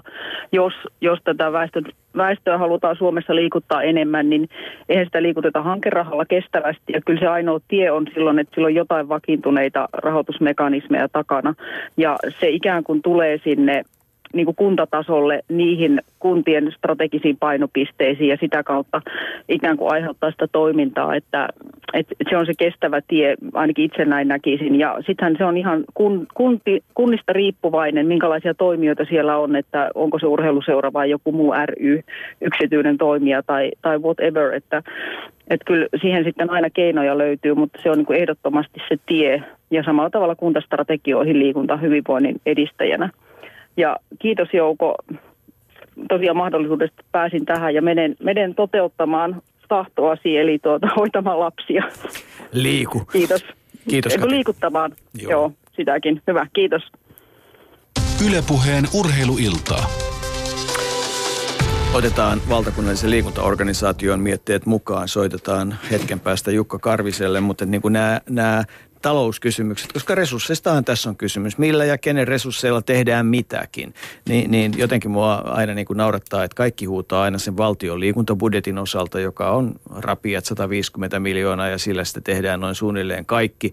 No entisaikaan oli aika hyvä tunnusluku ymmärtää, että Helsingin kaupunki ja valtio satsasi suunnilleen saman summan vuodessa liikuntaa, mutta sitten nythän on käynyt niin, että, että Helsinki on satsannut vuosi vuodelta varmaan ainakin yhtä paljon tai enemmän, mutta että jossain vaiheessa toi lottopallo pyörit sen verran hyvin, että, että valtion liikuntabudjetti on, on, ja sitten tietysti muita hyviä poliittisia toimenpiteitä tehtiin, että siinä tapahtuu erilaisia lainsäädännön muutoksia ja kustannusrakenteiden muutoksia, niin, niin, niin tilanne on se, että nyt sitten se mikä lienee kaupungin liikuntabudjetti, joku 890 miljoonaa ehkä suuruusluokassa suurin piirtein. Suuruusluokka on tämä kuitenkin valtava summa, kun verrataan, että valtio ja yksi kaupunki, että, että kunnathan on siis ihan ehdottomasti. Mutta sitten toinen, kun näistä luvuista puhutaan, että, että jossain vaiheessa varmaan 5-6 vuotta sitten, ehkä jo enemmänkin aika kuluu, niin nopeasti pohdittiin, että, että, että niin kuin, jos jokaiseen Helsingin peruskouluun hankittaisiin yksi liikunnanohjaaja, että saataisiin niin tämmöistä, silloin puhuttiin varmaan jostain iltapäivätoiminnasta, niin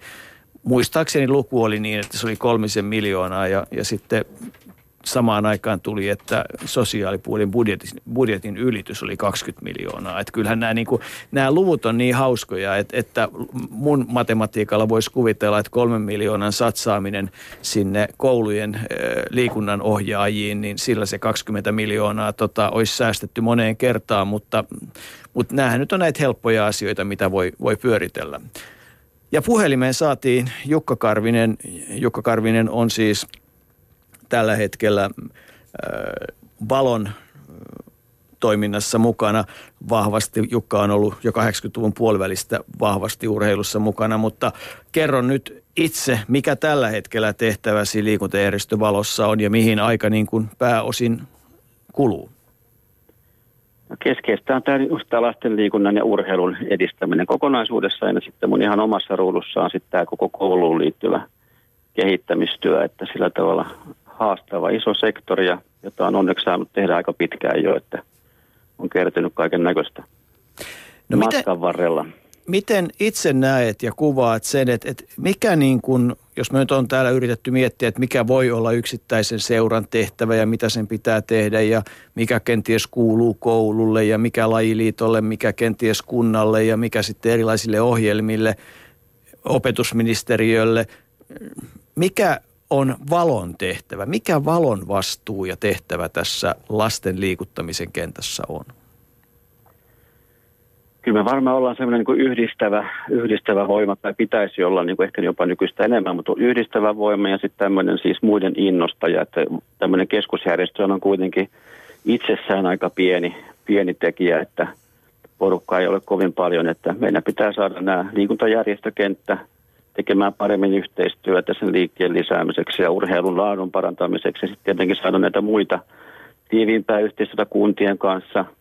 Koulujen kanssa on jo tehtykin aika paljon, paljon asioita, että, että tota, kun ne itse liitä niitä käsiä sinne kentälle, niin kuin Antti totesi, niin sitten täytyy löytää näitä yhteistyökumppaneja ja löytää ne toimijat sieltä kentältä ja heitä tukea – et ehkä tässä on urheilupuolella vielä se, että tämä on myös aika moniportainen järjestelmä, että ehkä tässä pitää myös oppia oikaisemaan ja löytää ne oikeat toimijat, kenen kanssa sitten asioita viedään eteenpäin. Miten pitäisi, mikä oikopolku pitäisi löytää ja mitä se, mitä se käytännössä tarkoittaisi? Mitä haluaisit tehdä? Ehkä se tällä hetkellä tuntuu itsestä ainakin, että tämä niin kuin sen paikallistason toiminnan tukeminen, niin siellä pitäisi saada aikaa niitä vuoropuhelua kunnan, kunnan eri hallintokuntien kanssa, kun, kunnan koulujen yhteistyötä nykyistä enemmän, kouluseurayhteisöä, eli keskustelua. Ja mä luulen, että sieltä se kumpoja lähtee. Ja sitten meidän tehtävä olisi vaan lajiliittojen valon alueellisten liikuntajärjestöjen niin tukea sitä kehittämistä tässä paikallistasolla. Et, et se, se niin kuin saa kipinää ja, ja se elää siellä useampia vuosia se yhteistyö. Että näähän ei ratkea niin kuin sormia napa, näpäyttämään tai niin kuin siellä jo taidettiin puhua hankkeistamisesta, niin hankkeet tulee ja menee, että se maailma on minusta jo katsottu ja voitaisiin heittää ehkä jo romukoppaan. Tämä on aika pitkäjänteistä työtä se lasten hyvinvoinnin edistäminen liikunnan avulla, että ei synny hetkessä. Mitä se valon tuki tukeminen on? M- miten se käytännössä se tukeminen, miten sitä koulua ja miten sitä seuraa ja sitä paikallistasoa? Teillä on tietysti esimerkiksi alueet ja muut. Mitä se tuki niin kuin konkreettisimmillaan voisi olla? Meillähän on niin kuin, just tähän suhteessa koulu, niin on, on nyt sitten tuohon liikkuva kouluohjelman kylkeen rakennettu aluejärjestöjen kanssa yhdessä sellainen tuki, tukipalvelu, jossa on – tämmöisiä mentoreiden nimellä olevia ihmisiä, 85, ketä menee sitä kuntaa tukemaan, menee kouluja tukemaan, jos ne sen tuen haluaa. Ja, eli, eli menee siihen niin kuin vierihoitajaksi tavallaan ja, ja, ja niin kuin vauhdittaa sitä kehittämistyötä. Että se on niin kuin se yksi selkeä tapa, tapa toimia tällä hetkellä ja totta kai nekin resurssit on rajalliset, että, että tarvittaisiin varmaan sata henkeä sinne tukemaan, tukemaan eri toimijoita. Sitten tällä niin kuin ylätasolla niin se meidän tuki on sitä, että – viime vuoden keväällä tehtiin yhdessä liikuntajärjestöjen kanssa, jossa lajiliitot on, on se ydintoimija, niin tämmöinen yhteinen urheilun ja liikunnan ja kouluun liittyvä tämmöinen tiekartta tähän, että, että sovittiin niistä, miten me nyt yhdessä lähdetään sitten vaikuttamaan tähän asiaan. Ja se oli mielenkiintoinen, hyvin rohkaiseva prosessi, että selvästi sitä tahtoa on lähtee edistämään esimerkiksi koulujen ja seurien yhteistyötä. Ja se sitten taas vaatii, että tehdään yhteisiä sisältöjä, yhteisiä rakenteita, toimitaan yhdessä valtakunnan tasolla ja sitten viedään sinne kentälle myös oikeasti, että ei, tule, ei jäädä välille, niin kuin useasti on ollut jostakin syystä jääty välille, että ei ole päästy ihan sinne kenttätasolle asti.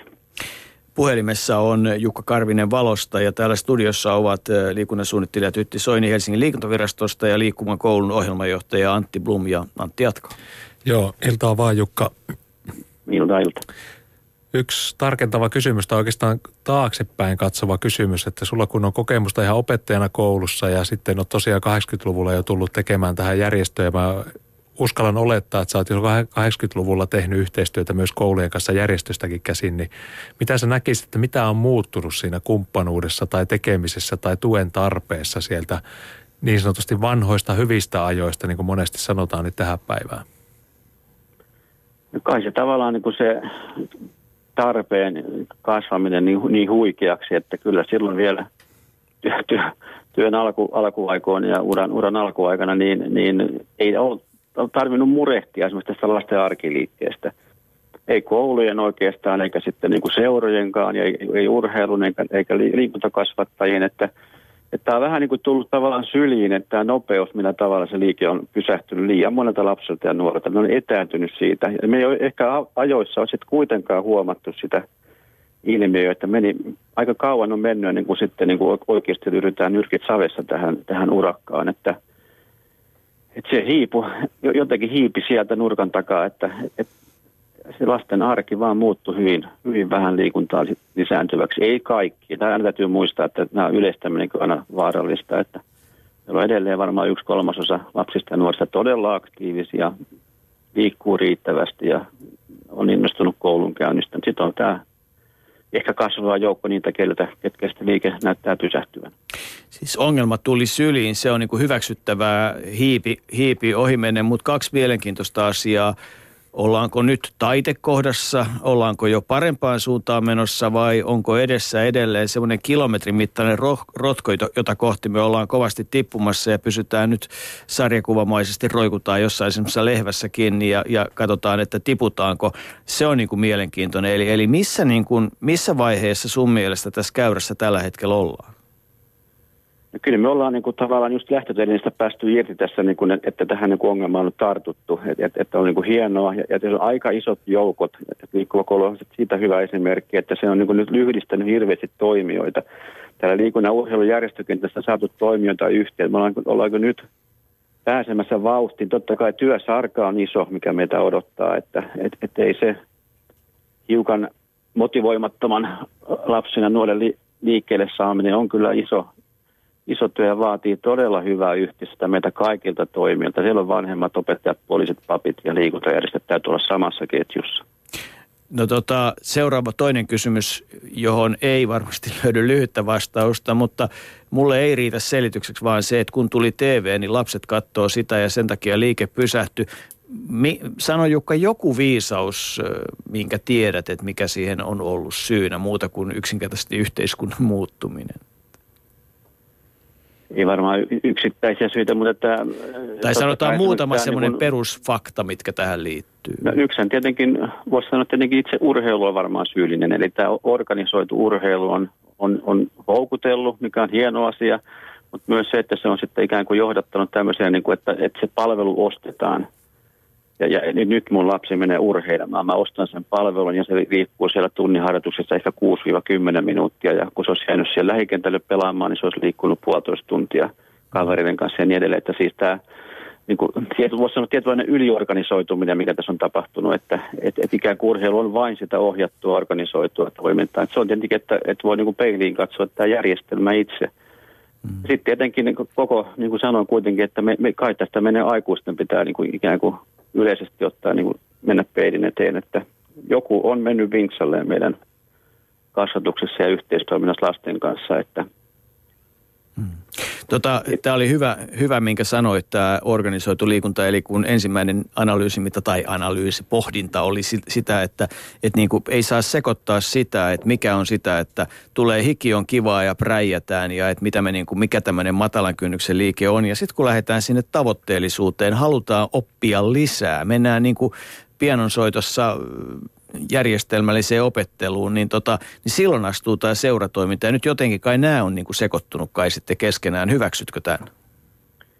Joo, jotenkin meidän aikuisten ajatuksissa on, niin kuin, just sanoin, musta niin kuin voisi sanoa, myös harhauduttu siihen, että, että me, me, me, me niin kuin, ajatuksena ollaan hyviä vanhempia, kun me hoidetaan ja ostetaan ne harrastukset. Että, että täytyy niin kuin muistaa, että, että se on yksi pieni osa sitä liikkeen kokonaismäärästä ja laadusta. Ja, mm. ja tota, ehkä sitten pitäisi pystyä ajattelemaan, ne ketä liikuntaa toteuttaa koulussa, seuroissa, kerhoissa, niin se parhaimmillaan olisi sitä, että jokainen seuraharjoitus, jokainen koululiikuntatunti tuottaa lisää liikettä lasten arkeen. Ne on niin innostavia, niin paljon niin kivoja leikkejä, pelejä, että ne tekee sitä kaksi tuntia sitä iltapäivällä vielä tunne illalla. Ja silloin voisi sanoa, että se on, tämä niin ohjattu toiminta on onnistunut. Jere Pehkonen seuraa, mitä sosiaalinen media tällä hetkellä osallistuu keskusteluun ja ilmeisesti jonkun verran osallistuu. Joo, mä otan pari juttua tältä Shoutboxin puolelta. Se siis toimii osoitteessa www.yle.fi kautta puhe ja Twitterissä myöskin hashtagilla urheiluilta voi laittaa omia kysymyksiä. Niin täällä on pari juttua. Otetaan aikaisesti toi, että ö, tämä asia kuulostaa hirveän vaikealta ja virkamiesten kinastelulta lähinnä. Lapset pihalle vaan pelaamaan. Ymmärrän, että puskista huudellen en kuulosta muuta kuin ehkä populis, populistilta, mutta epäilen silti, että asiat ovat huomattavasti yksioikoisempia. Äh, strategian väänyt ja resurssit voi hyvänen aika. Tällainen näkökulma täältä on tullut. Onko näin? Onko ne huomattavasti yksioikoisempia kuin keskustelu antaa ymmärtää? Niin, siis tota, varmaan tullaan just siihen tilanteeseen, että, että – siinä tilanteessa, jossa, jossa lapsella on semmoinen tukiverkko, ei toisin sanoen vanhemmat, jotka näkee, että hei, mennään ulos pelataan, viedään lapset pelaamaan, mennään ylös pelaamaan, viedään präijäämään, mennään ulos, niin, niin tilanne ei ole ongelma. Ja näitä lapsia, näitä lapsia on varmasti ainakin kolmasosa tai puolet. Ja sitten onkin tämä ongelma tuleekin sieltä, missä ei ole sitä, sitä kodin tarjoamaa tukiverkkoa. Siis yleensähän kaikki asiat lähtee lasten osalta kotoa, mutta – nyt yhteiskunnan pitää auttaa, kun siellä ei ole. Onko se näin? No kyllä se varmaan aika pitkälti, pitkälti totta puhelet siinä. Että tota, niin mä itse niin kuin kauhean harmissani seuraan sitä, että, että meillä on tullut taipumus viedä kolmevuotiaat lapset urheiluseuraa jopa sitä pienemmät ja, ja mielellään jättää sinne johonkin niin kuin prinsessafutiksi ja muihin ryhmiin ja lähteä sitten vanhemmat niin kuin tekemään iteksensä, kun mä oon aivan varma siitä, että jos siltä kolmevuotiaalta kysyttäisiin, että, että ootko sä mieluummin siellä niiden, niiden muiden kavereiden kanssa vai, vai liikkusitko oman isän tai äidin kanssa sen päiväkotipäivän, pitkän päiväkotipäivän jälkeen, niin kyllä se lapsi sanoisi, että, että oma isä ja oma äiti olisi parhaat niin kuin liikuntakaverit, niin, niin kyllä se, mä, niin kuin, ei tämä ole mikään ratkaisu mihinkään, mutta että, että tavallaan se meidän nykypäivä on sellaista, että se ura siellä seurassa alkaa varsin varhain ja sitten se tietysti ikävä kyllä päättyykin hieman varhemmin ehkä kuin, kuin joskus aiemmin. Että tota, et, et, Musta tuntuu, että me vanhemmatkaan ei aina uskota siihen, että, että liikuntataidot kehittyy ja, ja hyvä kunto ja terveys niin kuin hyötyy siitä, että, että lapset saa niin kuin ihan keskenään tuolla temmeltää. Että me pidetään sitä laadukkaampana ja parempana, kun meillä on joku aikuinen siellä pillikaulassa komentamassa lapsia riviin kuuntelemaan ja sitten antaa merkin, että liikun nyt. No tämä nyt karrikoitu esimerkki, mutta että, että niin kuin se varmaan jonkunlaista problematiikkaa tai sitä nykypäivää kuvaa tämä niin kuin tämän kaltainen tilanne. Jukka Karvinen, olet puhelimessa ja sulla on pitkä kokemus, mm. miten tuohon äskeiseen lapset pihalle ja leikkimään, niin siis, siis niinhän se on, mutta että, että kun se kuitenkaan sitten niin ei ole. Niin, on hauska, että jos niin kuin, jos niin kuin yksi ohje antaa suomalaiselle yhteiskunnalle, vanhemmille, koululle, mutta lapset ulos. Kyllä se mm. Suomessa on, on se lapsia liikuttava niin kuin ensimmäinen teko ja, ja, ja tärkeä teko. Sitten tietenkin meidän pitäisi niin oppia katsoa sitä last, lasten maailmaa myös lapsen silmin ja, ja nuoren silmin ja antaa heille sitä ikään kuin valtaa sen oman toiminnan suunnitteluun ja toteutukseen, että tämä, he on itse mukana, itse toteuttamassa. Se on paljon motivoivampaa, että, että on mennyt tämmöiseen vähän aikuisjohtoiseen toimintaan ja, ja siinä sitten toiminnassa me ollaan aika hyvin pysäyttää se liike, että Eli tavallaan niin kuin modernin johtamisen periaatteet myös kotiin, eli johto on se, joka tukee toimintaa, mutta vastuu on sillä tekijällä ja sitä pyritään niin kuin avittamaan ja tarjoamaan resursseja. Tätähän se niin kuin koti sitten on. Ja kyllä kai toinen semmoinen kannustava asia, joka voisi olla se, että aika moni vanhempi myöhemmin huomaa se, että ai pahus, kun ne kuusi ensimmäistä vuotta menikin nopeasti. Että et tavallaan se ei ole ihan huono satsaus, jos siinä aina silloin tällöin tunnin käyttää siihen uimahallissa menoon, niinkö? Kyllä, kyllä. Ja sitten koti, onko se niin kuin avotakan sisustusohjaajan mukaan, mukaan rakentunut se olohuone ja, ja sisustus, että saako siellä liikkua, saako siellä rakentaa temppuratoja. Ja se on niin kuin sitä arjessa a, antaa aikaa ja tilaa sille liikkeelle ja olla niin kuin itse, itse mukana niin kuin järjestämässä. Se on vähän niin kuin koulussa puhutaan oppimisympäristöstä, niin se koti on yksi oppimisympäristö, ehkä tärkein. Niin miltä se näyttää, mitä siellä voi tehdä ja että, että tavallaan niin kuin että aikuinen on se, joka luo sen oppimistilanteen sinne, sinne lapsille, myös tässä liikunnassa. Ja, ja tota, jos niitä mahdollisuuksia on sitten päivän aikana riittävästi, niin sitten se kahden tunnin minimiannos lapsilla päivittäin täyttyy ja ollaan jo hyvällä tiellä silloin. Mutta eikö tämä nyt sitten mene sillä että teidän pitäisi tehdä sinne valoon tämmöinen liikkuva kotiohjelma, kun meidän liikkuva kouluohjelma on jo, että, että tota, toihan nyt kuulostaisi niin kuin ihan siltä, että, että me ollaan taas niin kuin menty askel liian pitkälle, että palataan vielä enemmän juurille. Joo, kodit ja vanhemmat on, on äärimmäisen tärkeä kohderyhmä, mutta siinä on sitten se ongelma, että niiden tavoittaminen on, on myös äärimmäisen vaikeaa ja sitten tavallaan se on niin kuin iso joukko ja, ja se, semmoiset manööverit ja, ja tota, systeemit on aika arvokkaita. Et ei ole vielä löydetty semmoista kumppania, joka lähtisi meidän kanssa yhdessä sinne, sinne oikeasti niin kuin sitä vanhempien toimintaa tukemaan ja luomaan niitä, niitä ehkä niin kuin palauttaa sen liikkeen sinne paikallistasolle lähelle, lähelle asuntoja, asuntoja ja luoda sinne sitä ympäristöä. Ja, et, et se on vielä niin kuin odottaa, odottaa tavallaan, että mutta ainakin sitä koulu, kannattaisi... Koulu on kuitenkin ainakin toiseksi paras paikka, että sillä tavalla ei, se, ei sitä voi vääränä valintana pitää. Mutta ainakin tätäkin voisi juhlapuheissa joskus korostaa, niinkö?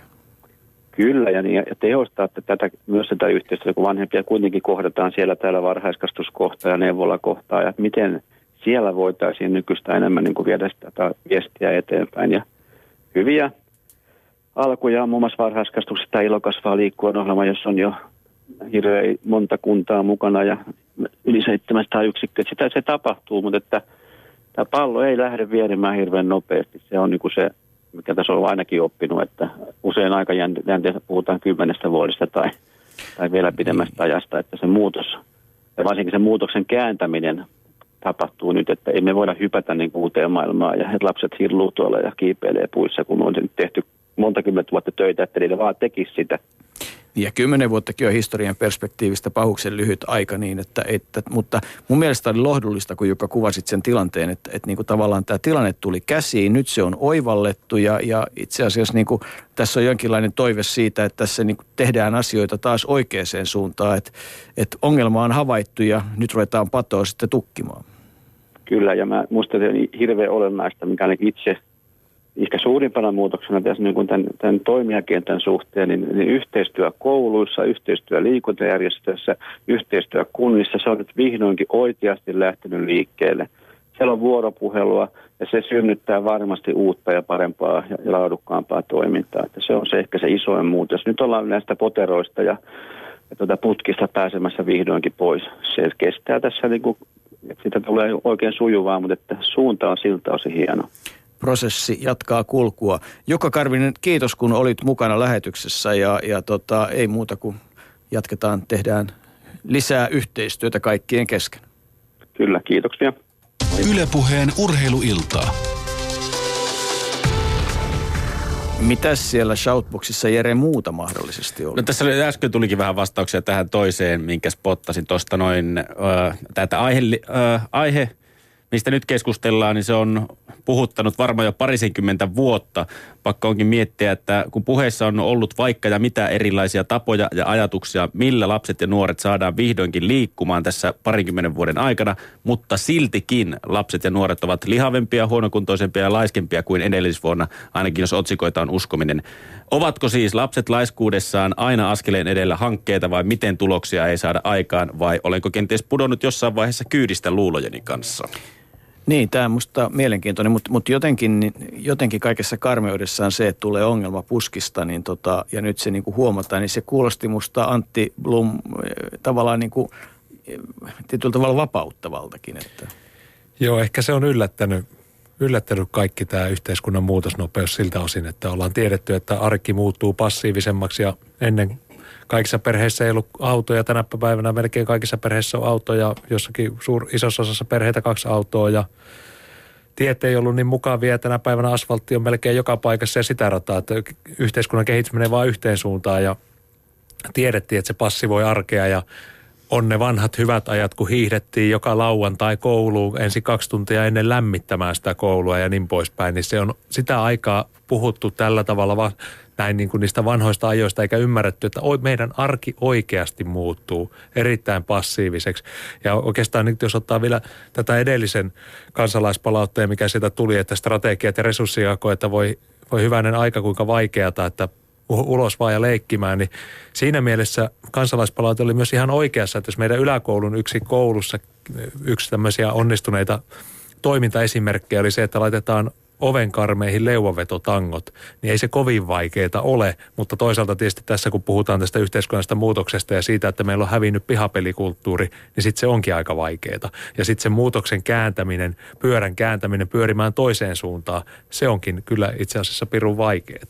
Mutta sitten taas toisaalta kuuluu semmoisia, sing- hauska kun niinku kuuluu signaaleja erilaisia, että yksi kaksi yllättäen Mikkelissä, jossa aika paljon tehdään kaikkea hauskaa, ilmeisesti aika vauhdikkaasti. Siellä on ihmisiä, jotka on, on innokkaita, niin, tota, niin jos mä ymmärsin oikein, niin siellä pari tuhatta pentua on saatu pelaamaan jotain kortteliliigaa ihan yksi, kaksi yllättäen aika kevyellä, kevyellä tota tavalla. Ja tulee vaan mieleen esimerkiksi se, että, että, että kun me ollaan niin organisoitu kaikki ihan hirveän pitkälle, niin, niin jotenkin tuntuisi hirmu hauskalta, että Tämä on ihan hypoteettinen asia, mutta salibändi on peli, joka on, on niin kuin hel- kohtuullisen eh, helppo silloin, kun puhutaan siitä, siitä osasta sähly tavallaan. Että se on niin kuin aika luontainen, että se mailla jotenkin istuu suomalaisille hyvin käteen. Niin miksen pitää olla niin kauhean organisoitu, että saa pelata vaan lauantain kello 13.45 kahden tuomarin läsnäolesta?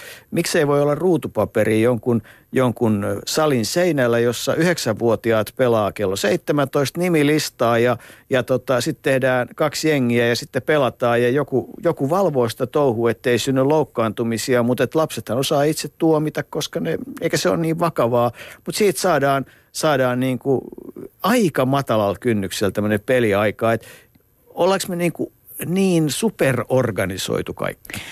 Joo, mä luulen, että kyllä tämä jollain tavalla niin kuin jonkun osan tästä asiasta ytimeen niin kuin alkaa uppoamaan se, se niin kuin liiallinen organisoituminen. Toisaalta sitä tarvitaan, varsinkin silloin, kun taas jotain malleja ja palvelumalleja ruvetaan tekemään, mutta se, se aikuisjohtoisuus siellä sisällä, että että se, että me aikuiset on otettu ehkä liiaksi niin kuin omistettu se asia ja, ja lähdetty tekemään sitä sitä kautta, että, että tarvitaan se opettaja ja se ohjaaja ja se neuvoja siihen viereen, että kuinka tämä asia tehdään. Ja sitten samalla se muuttaa ehkä just sitä niin kuin arkikäsitystä ja arvostusta siitä, että se vaan on sitä oikeaa ja tuottavaa. Että, että tänä päivänä me on jonkun verran kuitenkin niin kuin karvoissamme se pulma, että me halutaan niin kuin kasvattaa ja ohjeistaa niitä meidän lapsia niin kuin parhaalla mahdollisella tavalla ja meillä on hirveä määrä kasvatusoppaita. Me yritetään tehdä se mahdollisimman hyvin, niin, niin mä itse kyllä oletan, että, että siellä on niin kuin pieniä semmoisia niin aiheuttajan niin kuin siemeniä,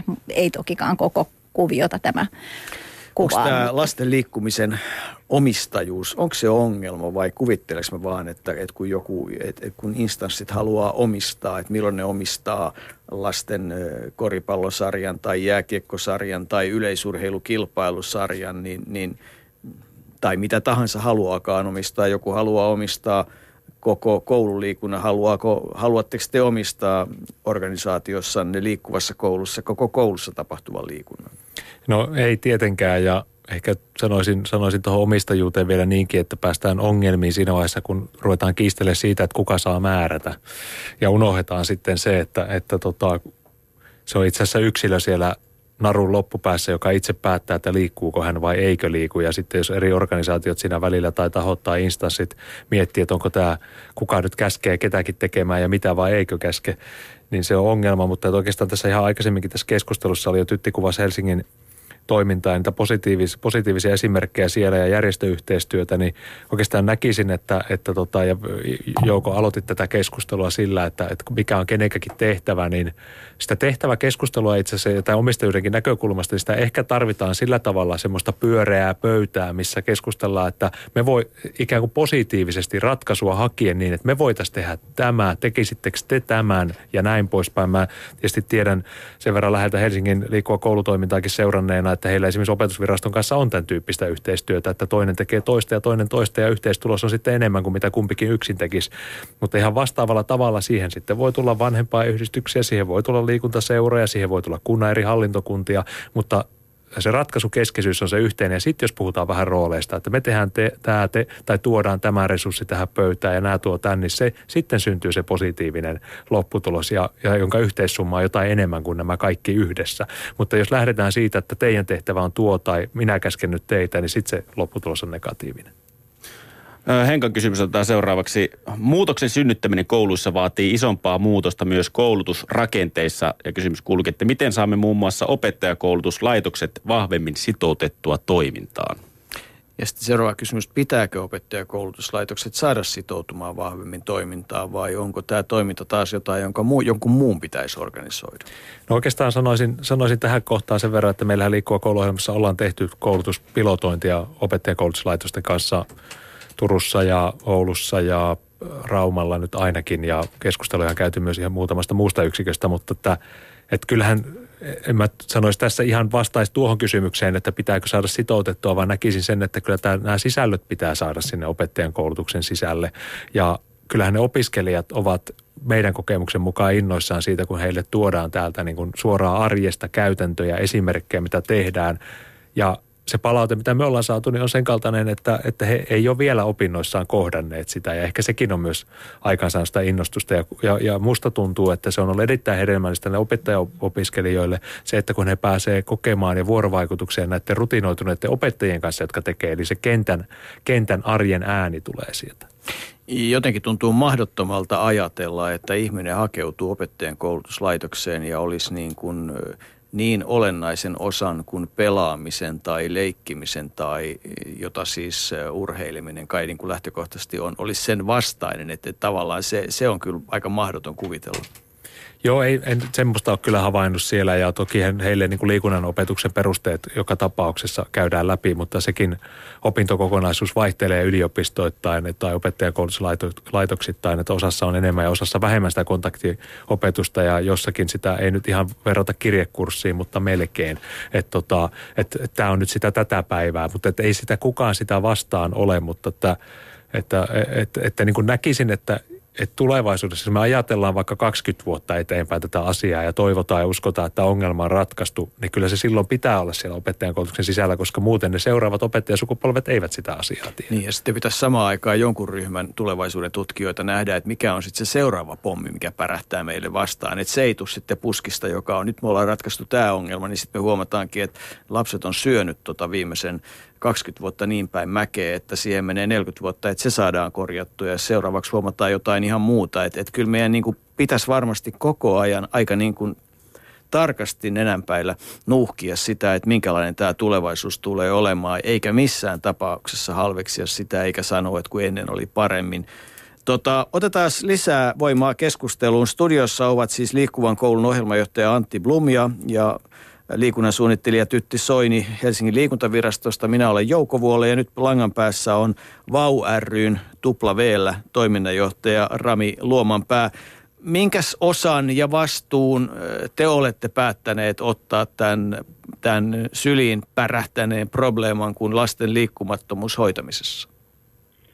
Kiitoksia Jouko, että pääsin mukaan keskusteluun ja, ja tota, mä voisin san- sanoa, että, että tota, vaun rooli tässä oikeastaan on, on nimenomaan täyttää aukkoja, eli toimia siellä, missä muut eivät järjestä toimintaa. Ja, ja niin kuin tuossa aikaisemmin ollut puhetta, että tarvitaan lisäkäsiä, me tarvitaan kaikkia toimijoita. Ja, ja VAU on yksi, yksi tämmöinen toimija, joka, joka pystyy sitten valtakunnallisella tasolla järjestämään tätä matalan kynnyksen toimintaa sinne koulupäivän yhteyteen. Onko Vaula joku salainen aarrearkku, jolla te sitä teette vai, vai miten te tota resurssoitte toimintaanne? Eli, eli kuka ja mikä on se taho, joka mahdollistaa, että te voitte toimintaanne tehdä? No me, me ollaan täm, tämmöisellä, me kutsutaan tätä meidän toiminnan malliin niin kuin tämmöiseksi public-private äh, toiminnaksi, eli, eli tota, äh, meillä tietysti kunnat on yksi iso kumppani, eli, eli tota, kuntien kanssa tehdään yhteistyösopimuksia, niin kuin meillä on esimerkiksi Tytin kanssa ö, tota, tehdään yhteistyötä Helsingin kaupungin kanssa, ja, ja tota, sitten meillä on erilaisia julkisia raho- rahoituslähteitä, muita ö, on tätä hankerahoitusta, ja sitten on yksityistä rahoitusta, on, on tota, säätiörahoitusta, ja, ja tota, sitten yrityksiä ja, ja näistä niin kuin eri lähteistä keräämällä sitä, sitä taloudellista pääomaa, niin pystytään sitten järjestämään palkatuilla henkilöstöllä toimintaa. No mutta siis Vauhan on niin kuin tuolla logiikalla oikeastaan urheiluseura. Ö, kyllä, me, me ollaan sinänsä urheiluseura, mutta me, meillä ei ole vaan mitään lajia. Me ei olla lajikeskeinen millään tavalla, vaan, vaan me, meidän laji on, on tota, nimenomaan tämä liikkumattomien liikuttaminen. Ja, ja tota, siinä mielessä sitten taas, taas se, että ö, kun tässä on ollut puhetta teilläkin tavallaan tästä niin kuin omistajuudesta ja, ja että kenelle, kenelle se kuuluu, niin, niin me nähdään tietyllä tavalla, että, että se omistajuus on niillä lapsilla. Eli, eli tota, ne lapset itse, jos kokevat omistavansa, omistavansa sen, sen oman harrastuksensa, sen, sen oman liikkumisensa, niin silloin he on motivoituneita ja haluaa tehdä sitä. Et kun meillä ei ole meidän toiminnassa mitään kilpailua, ei ole mitään tavoitteita, ei ole mitään esitystä, ei ole mitään sellaista, mihin, mihin niin kuin voitaisiin tähdätä ja kaikki olisi niin kuin motivoituneena. Meillä on ainoastaan se, että he lapset kokevat sen omaksi jutukseen, että he pääsevät itse vaikuttamaan niihin sisältöihin ja, ja tota, nauttimaan siitä liikunnasta ja, ja tota, tuntevat sen meidän kerhotunnin tai toiminnan jälkeen, mitä me ollaan järjestetty, että, että tota, tämä oli niin kiva, että mä haluan tulla tänne uudestaan. No miten te markkinoitte? Millaisia ilmaisia näytteitä te jaatte tuolla jossakin, että te saatte asiakkaita teidän, teidän toimintaan? Joku kikkahan teillä täytyy olla kyllä se yhteistyö lähtee sieltä koululta, eli, eli, eli kun meidän toiminta on, on siellä ennen koulupäivän alkua, joskus keskellä koulupäivää tai koulupäivän jälkeen, niin, niin kyllä se on se kouluyhteisö, mikä tässä on niin kuin avainasemassa, eli, eli koulussa rehtori, opettajat ja, ja siellä käydä puhumassa niille lapsille tästä toiminnasta, niin sitä kautta se, se syntyy, että ei, ei siinä niin tämmöiset mm, muut markkinointitempaukset, TV-kampanjat tai muut, niin, niin tota, niillä ei ole merkitystä, vaan se on siellä paikallisella tasolla sovittavissa, keskusteltavissa olevat asia, asiat ja sitä kautta se menee eteenpäin. No kuinka kiusaantuneita lajin omistavat organisaatiot on, kun te olette, vai toimitteko te yhteistyössä myös lajiliittojen kanssa? Ehdottomasti niin kuin yhteistyössä, eli, eli tota, meillä on paljon paikallisella tasolla myöskin, että, että meidän nimissä olevaan toimintaan, niin, niin sitä ohjaa urheiluseurat ja, ja tota, pääsevät sitä kautta tuomaan, tuomaan sitä omaa seuraansa niille lapsille ja, ja saavat sitä kautta mahdollisesti uusia harrastajia myöskin toimintaa. Eli, eli tä, tässä koko hommassa niin se tärkeä juttu on, että, että, että pyritään tekemään mahdollisimman paljon yhteistyötä jokaisen toimijan kanssa. Ja, ja tota, et ei lähdetä sille, että et lähdetään niinku syyllistämään jota, jotain tota, tai vertailemaan johonkin toiseen organisaatioon, vaan, vaan se, että et kaikki on tekemässä niinku saman tavoitteen eteen, eteen tö, töitä. Ja ainoastaan sitä kautta me voidaan niinku sit muuttaa sitä toimintakulttuuria ja toimintatapoja sellaiseksi, että, että ne on liikuntamyönteisiä. Ennen kuin Antti jatkaa, niin on pakko kysyä, että kun, kun tota, tähän tekemiseen ja lainausmerkeissä omistamisuuteen liittyy aina tietty määrä mustasukkaisuutta, niin kenelle Vau ry on mustasukkainen? Ei me olla kellekään mustasukkasia. Ei, ei, se, se ei vie asia, asiaa eteenpäin ollenkaan. Että tota, et, et kyllä me ollaan niin lähetty nimenomaan kaikessa tässä meidän toiminnassa si, siihen, että tota, et me halutaan toimia nimenomaan siellä, missä toiminnalle on tarvetta ja, ja, tota, ja tehdä, että jos, jos jossain ö, kunnassa tai jossain koulussa ollaan sitä mieltä, että siellä ei tarvita vaun toimintaa, että meillä on kaikki asiat hyvin, niin loistava asia. Niin pitää ollakin. Toivottavasti tavallaan ö, niin kuin tässäkin ollut puhetta, että, että tämmöisen organisoidun ö, toiminnan ö, ö, niin kuin kasvaminen ja kehittyminen on oikeastaan vähentänyt lasten liikettä, niin nimenomaan niin kuin me ollaan hirveän tyytyväisiä, jos vau ei vaikka kymmenen vuoden päästä oikeastaan tarvita mihinkään, vaan lapset oikeasti liikkuvat ilman mitään tämmöistä organisaatiota niin riittävästi. Ennen kuin Antin ja Janna jatkaa, niin on pakko vielä kommentoida sitä, että ilmeisesti nyt niin kuin tullaan siihen ytimeen, että, että että on oikeastaan turkasen saman tekevää, kuka sen, sen tota leikin punan poskille saa. On se sitten VAU ry tai MUR ry tai HIP ry tai urheiluseura tai Easy Sport-organisaatio tai liikkuva koulu. Että et niin kuin tästä maailmasta pitäisi päästä eroon. Että olisi ihan hyvä, kun kun niitä tekijöitä ja erilaisia malleja olisi, olisi vaikka kouluakin nähden vähän erilaisia, niin että, että jos rehtori ei koe VAU rytä ihan omakseen, niin se voi HIP ryn kokea omakseen. Ootko Antti Mustasukkainen VAU rylle? Ehdottomasti en ole. No voihan nenä.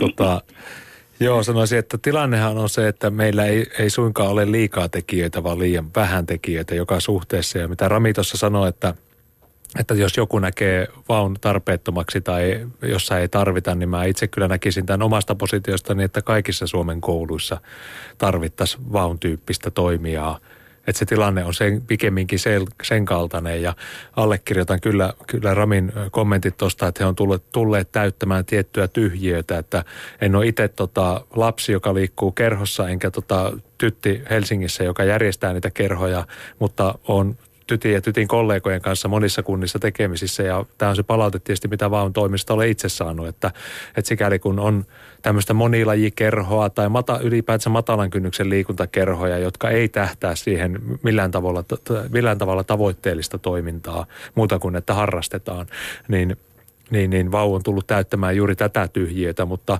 asiahan ei ole myöskään näin naivi yksinkertainen, että, että nämä asiat vaan hoituu näin kivasti itsestään, että, että ilmaisia lounaita ei tässäkään asiassa valitettavasti ole. Ja, ja vauhan, vaun tai Ramihan tuossa vähän avaskin sitä, että mistä teidän rahoitus tulee, mutta ymmärtääkseni esimerkiksi opetushallituksen myöntämät kerhorahat on siinä ihan, ihan yksi keskeisistä rahoituslähteistä, niin nyt kysyisin Rami oikeastaan sulta – semmoisen kysymyksen, että, että nyt kun oli tälle vuodelle budjettiin suunnitteilla 5 miljoonan leikkaus OPH-kerhorahoihin, opetushallituksen myöntämiin kerhorahoihin, jotka aikaisemmin oli noin 8 miljoonaa ja sinne noin 5 miljoonaa leikkausta suunniteltiin, niin joka nyt sitten ei mennyt läpi, koska sitä tota, eduskunta muutti sitä budjettia, mutta sellaisena ei mennyt läpi. Kyllä se pieni leikkaus tuli, mutta että mitä se Rami olisi tarkoittanut? Varmasti jouduit sitä teidän, teidän yhdistyksen osalta miettimään muutamaan kertaan, kun se esitettiin, niin mitä se olisi teille tarkoittanut, jos semmoinen leikkaus olisi läpi mennyt?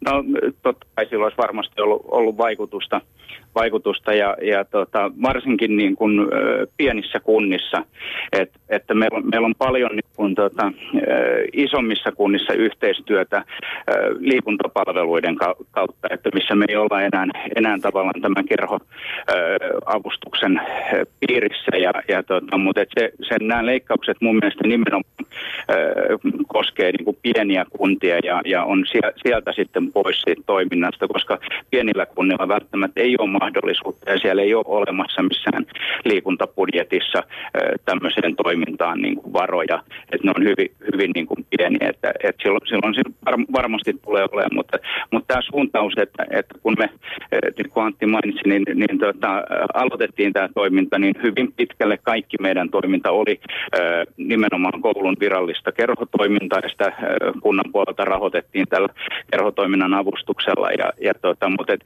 et, tämäkin on niin kuin sitä osaa toimintakulttuurin muutosta ja, ja sitä niin kuin Karvisen Jukka puhuu, että nyt ollaan niin kuin havahduttu siihen ongelmaan ja ryhdytty tekemään asioita, niin, niin kunnissa on myöskin ruvettu satsaamaan entistä enemmän siihen, siihen rahoitukseen myöskin sieltä niin kuin budjettivaroista ja liikuntapalveluiden kautta, että se ei olekaan pelkästään tätä kerhotoimintaa. Hyvä. Rami Luomanpää, kiitos kun olit mukana tässä kun rupeaa kuuntelemaan näitä erilaisia asioita, niin tulee mieleen, että vau ja kirjoitetaan se nyt sitten vielä tupla vielä, vaikka jossain vaiheessa onnistuin senkin väärin toteamaan, mutta ei se mitään. Tärkeitä työtä muuten vaukin sitten tekee sillä yksinkertaisella työllä, eli kyllä vammaisurheilulla on ihan oma asemansa ja sielläkin on aika paljon haasteita tämän, että mitä enemmän, mikä suurempi osuus vammaisista lapsista saataisiin liikkumaan, niin sitä parempihan se olisi heidän kannaltaan ehdottomasti. Että haasteita riittää silläkin kentällä. Kiitos Rami, kun olit mukana. Kiitoksia. Ylepuheen urheiluiltaa. No niin, Tytti Soini liikuntavirastosta, ohjelmajohtaja Antti Blum äh, liikkuvasta koulusta. Kun nyt oikeastaan pikkusen vetää kasaa, mitä itselle on tullut mietteitä. En tiedä, kuinka lähellä ollaan sitä alkuperäistä ajatusta, mutta kaksi semmoista ajatusta on niin tullut selkeäksi mieleen. On se, että että niin kuin urheiluseuroilla on oma tehtävänsä, joka, joka niin kuin riittyy siihen, että jos halutaan oppia vähän enemmän, niin heillä on sitä ammattitaitoa niihin lajeihinsa, oli sitten kyseessä yksilö- tai joukkuelaji. Et, et se, niiden kautta on mahdollisuus oppia vähän enemmän, mutta sitten se sisäänheitto urheiluun, niin niin tavallaan se, että et, et kun tulee lisää toimijoita, enkä nyt halua sanoa, että tulee kilpailua, vaan tulee enemmän tarjontaa, että on vauta ja, ja on, on erilaista easy sport-toimintaa tai olkoon sitten rinnasteista ja seurat tekee omaa toimintaansa ja, ja liikkuva koulu rakentaa omia järjestelmiään, niin, niin tämä taitaa olla se asia, että, että se, että joku olisi vain yksi keskitetty malli, jolla kaikki saataisiin liikkeelle, niin ei mene mihinkään. Mutta kun on niin kuin paljon erilaisia hedelmiä, joita voi maistella, niin joku tykkää omenasta ja joku banaanista ja joku mandariinista. Meneekö se tytti näin? Ehkäpä, ehkäpä tuossa joku tuommoinen hyvä, hyvä lähtökohta on. Ja ehkä mä sitä vielä niin tämän seuran ja sitten tämän niin kuin muun välillä niin kuin sanallistaisin sitä sillä tapaa, että, että ikään kuin siellä urheiluseurassa aika usein mennään sitten niihin, niihin liikunnan lajitaitoihin. Ja jotta me saadaan niin kuin – sinne sitä väkeä, niin on hirveän tärkeää, että me hoidetaan niistä per, ne perusliikuntataidot tavalla tai toisella. Ja sillä tavalla ehkä sitten niin koko tämä meidän liikunta-alan kenttää mä niin kuin ravistelisin heräämään siihen, että se on meidän yhteinen asia, että, että meidän lapsilla on niin kuin mahdollisimman hyvät ja monipuoliset mahdollisuudet. On se sitten missä tahansa, millä tahansa tavalla, mutta että, että ne olisi mahdollisuudet oppia monipuoliset perusliikuntataidot, joita ilman ei niitä lajitaitojakaan voi niin kuin lähteä itsellensä hankkimaan. Sitten täytyy sanoa Antille, että, että, että, että se ei olisi vain juhlapuheissa se tunti liikettä jokaiseen koulupäivään, niin, niin kuinka lähellä me sitä tila ollaan. Ja en nyt todella korostan, että en luule, että yksi tunti, jumppatunti lisää olisi se ratkaisu, vaan nimenomaan se vähintäänkin yksi tunti aktiivisuutta sinne koulupäivään. Mi- missä vaiheessa tällä hetkellä ollaan? No kyllähän me valitettavasti ollaan kaukana siitä, että et, no voi enää. Et, riippuu tietysti minkälaisia tunnuslukuja käytetään. Jos puhutaan keskiarvoisesti alakouluikäisten liikkumisesta, että paljonko heillä päivässä tulee liikuntaa kaikilla koko ikäluokalla, niin se keskiarvo on 62 minuuttia vissiinkin, joka, jolloin ylitetään jo se tunti. Ja yläkouluikäisillä 44 minuuttia, joka tota, tarkoittaa tai näyttää siltä, että ne tavoitteet on no toisella alakoulussa jo saavutettu ja yläkoulussa ö, saavutettavissa. Mutta sitten jos tarkastellaan, että montako prosenttia oppilaista liikkuu tunnin, koska osa liikkuu huomattavasti paljon enemmän ja urheilun kannalta ja muun muassa valo-ohjeistuksen kannalta urheilijan pitäisi liikkua kolme tuntia päivässä, niin osa siellä saattaa jopa se kolme tuntia sitten liikkuakin, niin ne nostaa sitä keskiarvoa. Niin puolet, noin puolet alakoululaista liikkuu terveensä kannalta riittävästi ja yläkoululaisista viidennes, eli jos havainnollistaa sitä, että 20 oppilaan yläkoululuokasta, niin neljä liikkuu terveytensä kannalta riittävästi. Että se onkin sitten jo valtavähemmistö, niin me siitä neljästä, neljää oppilasta ei pystytä ehkä tässä seuraavan kolmen vuoden aikana 80 kasvattamaan, että se on niin iso, iso haaste. Ja sitten jos tätä tarjonnan monipuolisuutta, mistä Tytti vastasi äsken, niin ihan samaa mieltä, että sitä, sitä pitää saada, mutta että ehkä sitäkin kuvaisin vielä, että kuinka niin kuin – että vaikka meillä nyt tässäkin keskustelussa on ollut hyviä tahoja ja yhteistyökumppaneita esillä, joiden kanssa me tehdään jo hyvää työtä, mutta että kuinka paljon vielä me tarvitaan lisää, niin kuvaa se, että tuossa liitututkimuksessa, joka taitaa tulla, että lasten liikuntatutkimus olla se virallinen nimi, niin siellä liikuntaa harrastamattomat ilmoittaa ensimmäisenä yhtenä isona syynä, että ei viitsi noin 30 prosenttia sekä yli noin kolmannesta sekä tytöissä että pojissa. Sitten siellä on semmoisia syitä kuin tota, että muut harrastukset, jotka estää, ne on kanssa yli 30 prosenttia ja kaverit ei tue sitä liikunnan harrastamista ja tytöillä, yhdeksäsluokkalaisilla tytöillä hikoilu on syy liikkumattomilla olla harrastamatta liikuntaa 49 prosenttia. Niin se, haluan näillä niin sanottaa sitä, että, että mikä on se viisasten kivi, miten me sen, niin kuin Tytti sanoi ihan alussa, että me tarvitaan niin kuin sitä helppoa tarjontaa – että se helppo tarjontakaan itse asiassa ei tässä riitä. Miten me rakennetaan se koukku tähän liikuntaan, että vaikka tulee hiki ysiluokkalaisilla tytöillä. No mutta jos se menee diskoon ja niillä tulee hiki, niin onko se, siis eikö, eikö nämä, jotka, jotka inhoa hikoamista, niin eikö se käy bailaamassa ollenkaan? Apua. Tuohon mä en nyt ota kantaa ehkä suoraan, mutta tota, niin ehkä mä nyt just tuohon, minkä Antti heitti nämä äskeiset niin kun näiden yläkoululaisten osalta, niin, niin jonkunlaiseksi ratkaisuksi haen sitä, että pitää oppia hikoilemaan siellä riittävän varhaisessa vaiheessa. Pitää oppia niin kuin se oman kehon kautta se kokemus, että mitä se mulle tekee, kun mä oon vähän pistänyt itseäni likoon. Et hyvä esimerkki, meillä on erilaisia tämmöisiä kohdennettuja ryhmiä erityisesti sellaisille kohderyhmille, joiden me tiedetään, että on vaikea tästä tavallisesta palvelukentästä löytää itsellensä harrastuksia. Ja muun muassa tällaisessa ryhmissä tota, niin on ollut liikkumassa lapsia, jotka on, kun sydämen syke on noussut riittävän korkeaksi, niin oikeasti luullut saavansa sairaskohtauksen, kunnes sitten on käyty yhdessä sen ryhmän ohjaajan kanssa läpi, että toi on ihan tosi tervettä, että se on sun sydän, joka siellä vaan hakkaa, että, että se tykkää se sydän siitä, että se pikkasen vaihtelee toi rytmi siellä, että, että et kyllä meidän pitäisi saada se siellä oikea-aikaisesti varhaisessa vaiheessa niin löyty, löytää sieltä se fiilis, että on hyvä olo mulla silloin, kun on vähän hiki. Niin ja varmaan yksi tapa on sitten se, että kun myös tulla niin kuin erilaisiin lajeihin ja peleihin mukaan niin, että se peli kiehtoo. Siis mä nyt heitän vaikka näin, että, että kurlingissa ei välttämättä tule hiki. Siihen on hyvä tulla mukaan siihen peliin, se on taitopeli mutta sitten jossain vaiheessa tulee se kynnys, kun huomaa olevansa aika hyvä ja joku sanoo, että vitsi kun sä olisit vähän notkeampi ja vähän paremmassa fyysisessä kunnossa, niin sä olisit vielä parempi, niin sitä kautta voi tulla sitten se, että ahaa, siis toisin sanoen mä voin, että kaiken ei aina tarvitse lähteä sen, sen niin kuin hien kautta, vai eikö se voisi lähteä sieltä niin kuin toista tietäkin, Antti? Minuutti on muuten aika. Joo, mä huomasin, huomasin kanssa. Tota, sanoisin oikeastaan tästä, että mitä Jouko sanoit aikaisemmin, että se, se disko – että eikö sielläkin tuu hikiin, niin sanoisin, että meillä Siili, Siilijärven liikkuvassa koulussa oli itse asiassa oppilaslähtöinen välituntiaktiviteetti, niin siellä oli yksi oli diskovälkkä ja toinen oli hikisekoilu. Että kun ne oppilaat pääsevät itse määrittämään sen, niin voi itse asiassa ollakin, että ne samat syyt kyllä käy sitten ihan hyvin. No, mutta on ihan loistavia juttuja. Siis mikä, mikä siinä olisi sen parempaa? Ajatukset pois ja vähäksi aikaa heittäytyä hulluksi. Ja, ja tota, tässä se muuten kuvataan, että kun lapsille heittää pallon metsään, niin kyllä ne siitä pelin keksii. Mutta jos me yritetään kertoa, mitä siellä pitää pelata ja annetaan säkillinen sääntöjä, niin eihän siitä mitään tule. Et ehkä, tässä, ehkä tähän on hyvä päättää tämä matka kohti liikkuvampaa koulua ja liikkuvampaa lapsuutta.